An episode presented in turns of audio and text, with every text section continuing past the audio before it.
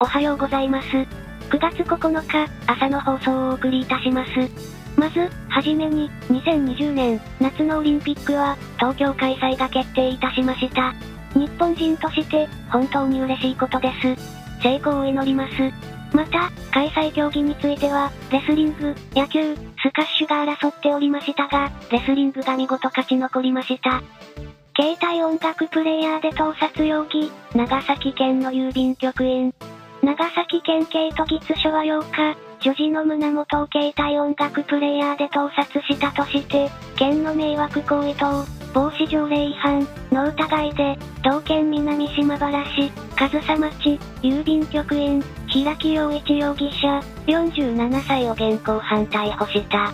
逮捕容疑は、8日、午後2時頃、都議津町のゲームセンターで遊んでいた小学6年の女児の胸元付近を携帯、音楽プレイヤーで、盗撮した疑い。中国、爆撃機、南西諸島を通過。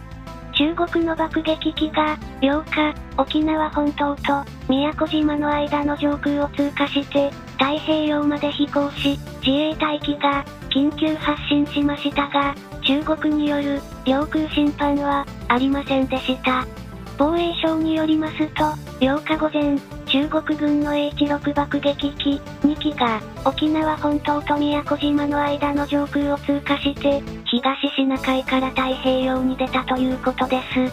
中国機が南西諸島を越えて太平洋まで飛行したのは今年7月に続いて2回目で中国軍は南西諸島周辺での活動の範囲を広げています。ローマ法王軍事行動に反対アメリカやフランスがシリアへの軍事行動の準備を進める中、ローマ法王のフランシスコ法王は、平和は平和的な手段でしかもたらされない、と述べ、軍事行動に踏み切らないよう呼びかけました。7日、バチカンのサンピエトロ広場に集まった数万人の信者らと共に平和への祈りを捧げました。映画、風立ちぬ、ベネチア映画祭の受賞のガス。イタリアで開かれていた第70回ベネチア国際映画祭が、日本時間8日未明、コンペティション部門の結果を発表して、閉幕した。最高賞の金獅子賞には、イタリアのジャンフランコ・ロージ監督が、巨大な環状道路周辺に暮らす、人々を追ったドキュメンタリー映画、サクログラ、が、選ばれた。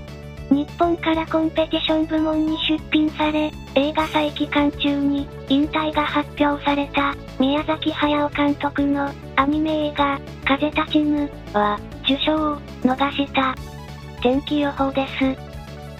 沖縄、九州北部、中国、近畿、東海、北陸、東北と北海道の日本海側は晴れるところが多いでしょう。北海道の東部は午後から天気は回復に向かいますが、明け方にかけて雷を伴った激しい雨の降るところがある見込みです。関東は晴れますが、南部で雲が出やすいでしょう。四国や九州南部は雲が広がりやすく、雨の降るところがある見込みです。最高気温は平年並みのところがほとんどでしょう。ニュースを終わります。